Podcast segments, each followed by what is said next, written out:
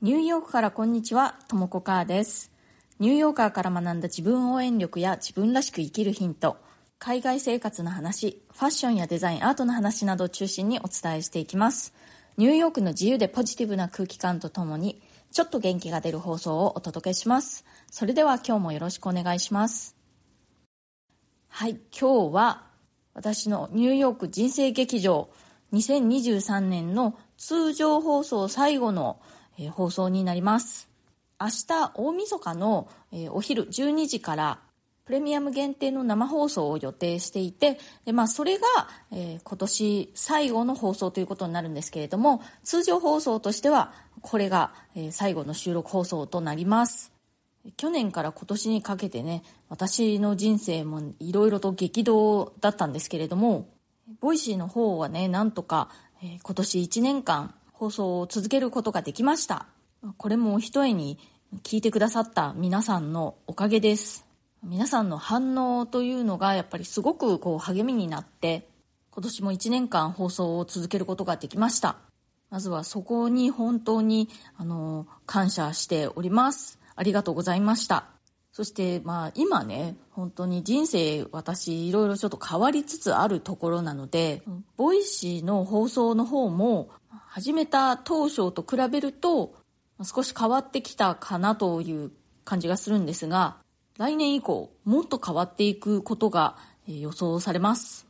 冒頭で私の挨拶の中でね、いつも言っているように、ニューヨーカーから学んだ自分応援力や自分らしく生きるヒントというのをお伝えしていきたいという気持ちは変わらないんですけれど、それプラス、海外で活動してみたいという人のヒントになるような発信というのも増やしていきたいなと思っています。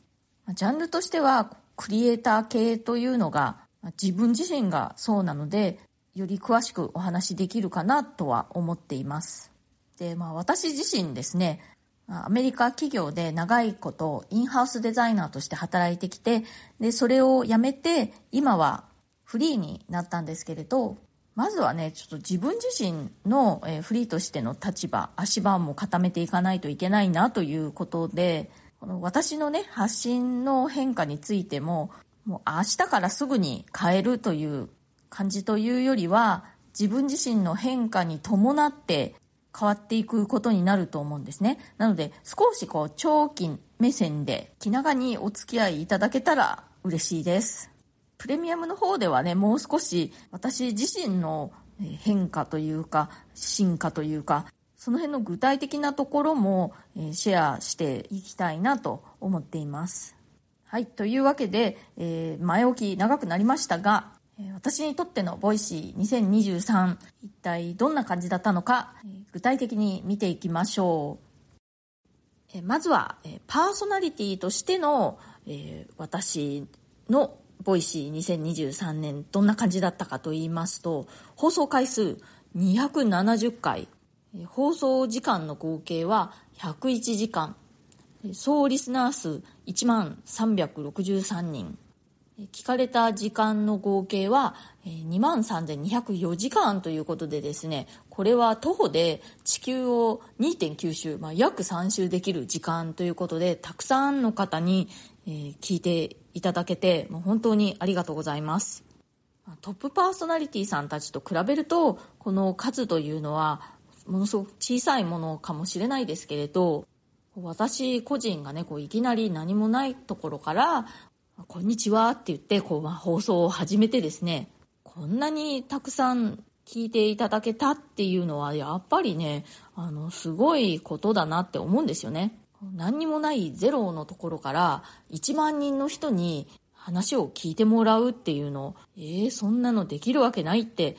思ってしまうと思うんですよ。でも、できたんですよ。やっぱりね、何でもね、こう頭の中で考えているだけではダメですね。実際にやってみることでできるようになっていくっていうことがあるなって思います。これをお聞きのあなたも何かこうやってみたいな、でも自分にそんなことできるんだろうかって思ってること何かあったら、とりあえずやってみるといいと思いますよ。はい。で、えっ、ー、とですね、2023年によく聞かれた放送というのを見ていきましょう。これはあの順位が1位から5位までっていう風になっているのかちょっと書いてないのではっきりわからないんですけれど5つね Voicy の方からこの放送が2023年によく聞かれましたというのが、えー、出してもらっています、えー、まずはですねフランス在住の人気パーソナリティ大畑典子さんとコラボを生放送をしたえアーカイブ放送ですね。これは9月の7日でした。のりこさんはね私は YouTube で、え最初に知ってで、えー、 Voicy も始められてね。で実はだいぶ前にあのコラボでお話できませんかってあのお願いしてたんですけれどもその時ねちょうどねのりこさんが2人目のお子さんが生まれる前だったんですよね。でそれ私知らなくて。でちょっとこれから出産でバタバタするのでまたっていうことになってであの今年になってのりこさんの方からあのそろそろどうですかっていうふうに声をかけていただいて実現しましたでのりこさんはフランス在住私はアメリカということでお互いに海外在住で海外で仕事をしているんだけれどもで、まあ、パートナーもその国の人ということで、え共通点はあるんですけれどもやっぱりその国の違い住んでる国の違いというのもすごくあってねそういった比較というのも面白かったですね。で本当にねあのお話が尽きない感じで私もまだまだお話ししたいなという感じだったので機会があったらぜひまたコラボをさせていただきたいですね。えそれからこれは5月26日の放送「買ったけど着ない服をなくす方法」これもよく聞いていただいたそうですこれはねそのお買い物洋服とかねそういうアクセサリー類とか買い物する時にこれは大好きだ。これはどうしても欲しいって思うものじゃなくてあこういうのもあったら便利かな。値段もお手頃だしみたいな感じの、まあ、ぬるい気持ちで買ったものっていうのは結局あんまり使わないんですよね。というお話でした。これね私自身が本当に何回もこれで失敗してえようやく悟ったという感じの、えー、教訓になります、それから、もう一つは、3月1日の放送「周りと足並みを揃えることが苦しいあなたへ」これはですね私が日本に一時帰国した時に、まあ、日本人がねこう周りと足並み揃えることに必死みたいな感じがすごくして、まあ、逆カルチャーショックを受けたというかねあの久々の帰国だったので日本のそういうこう右へ習いみたいなねみんなこう周りに合わせなきゃみたいなところを目の当たりにしていやもっとこうバラバラでもよくないっていうそういうお話でした。まあね、私の住んでいるニューヨークっていうところ、本当バラバラな感じのとこなんですよね。まあいろいろなバックグラウンドの人がいるし、まあ、統一感が全くないんですね。もう統一する気もないっていう感じで、でもそれがね、すごくこう、個々人にとってね、楽なんですよね。とても反響の大きい放送でした。えそれから、これはですね、あの、過去放送、今年の放送ではないんですけれども、私が、えこのピンしているのでね、え続けてよく聞いてもらえたという放送なんですが、え実体験、同じ容姿でも立ち振る舞いで印象がガラッと変わるという放送今年も引き続きたくさんの方に聞いていただきましたこれは私自身がニューヨークに来てねファッションデザイナーとして働き始めた時にですねちょうど、えモデルの富永愛さんが海外デビューをした時にちょうど私がその時働いていたブランドでも、えー、愛さんにランウェイ歩いてもらったということがあって、その時のお話ですね。愛さんね、もう今となってはモデル業をもう超えてね、女優としてももう大活躍で、まあ、とてもね、堂々とされてるんですけれども、最初にニューヨークにいらっしゃった時はね、もう本当に借りてきた猫みたいな感じで、まあ、年齢も若かったということもあると思うんですけれどもやっぱり初めての海外ということでねどう振る舞っていいかわからなかったんだと思うんですねでも本当にもう別人のようでしたでねまああのその放送で私が言いたかったのはそういう同じ容姿でも立ち振る舞いとかで印象っていうのはもう全然変えることができるんだっていうことですね。なので、まあ、自分はね見栄えもパッとしないとかねこううじうじ考えている方いらっしゃったらでも立ち振る舞いだけでも変えることでねもう全然印象って変えられるんですよ。それは私すごく強く信じているのでねこれからもねこの放送ぜひたくさんの人に聞いていただきたいなと思います。それから、えもう一つはですね1月10日の放送えご報告会社を辞めました。という放送これもえたくさん聞いていただきました。え会社をね実際に辞めたのは去年の年末だったんですけれども、まあ、ご報告は今年に入ってからという感じだったんですね。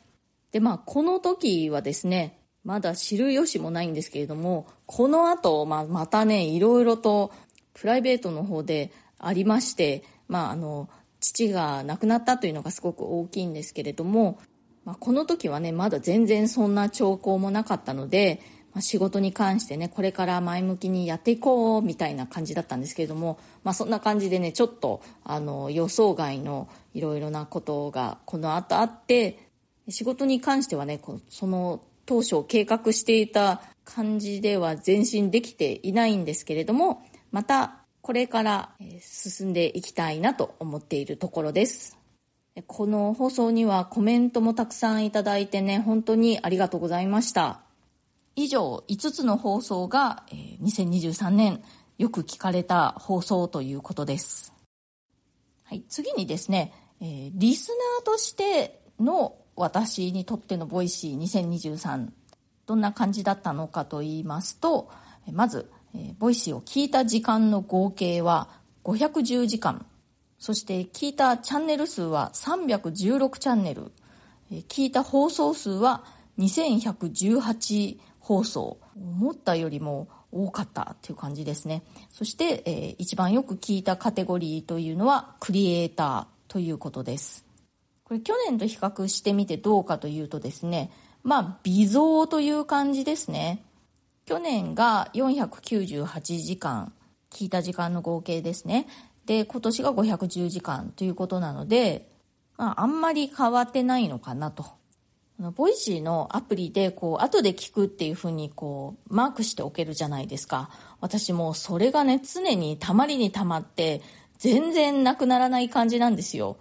でもだいぶ前にマークしたものがもうはるか遠くに行ってしまってとうとう聞かずじまいになってしまう放送もある感じなのでね。